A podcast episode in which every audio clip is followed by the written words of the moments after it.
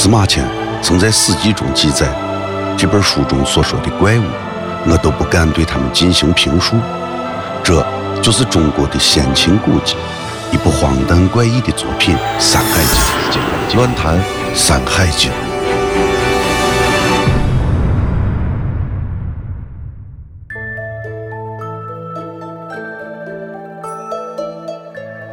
山海经》中有一则关于夸父逐日的记载，文中说到，有一个人的耳朵上挂着两条黄蛇，他就是夸父。夸父不自量力，想要追赶太阳的影子，打算在鱼谷追上太阳。夸父想喝黄河水解渴，结果根本不够喝，他又准备跑到北方去喝大泽中的水，但是还未等到那里，就渴死在成都的在天山上了。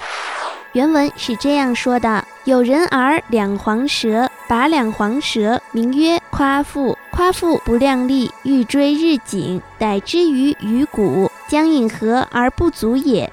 有学者认为，这不仅仅是一个神话。他们的解释是这样的：有一个叫做夸父的部落，首领带着全部族的人，向着太阳下山的地方迁移。在部落迁移的过程中，路过了黄河、渭河和大泽，历经千辛万苦，最后迁移到桃林和夸父山定居下来，形成了新的部落。为了纪念这个伟大的迁移，就形成了夸父逐日的故事。当然，这有可能只是学者们的猜想。《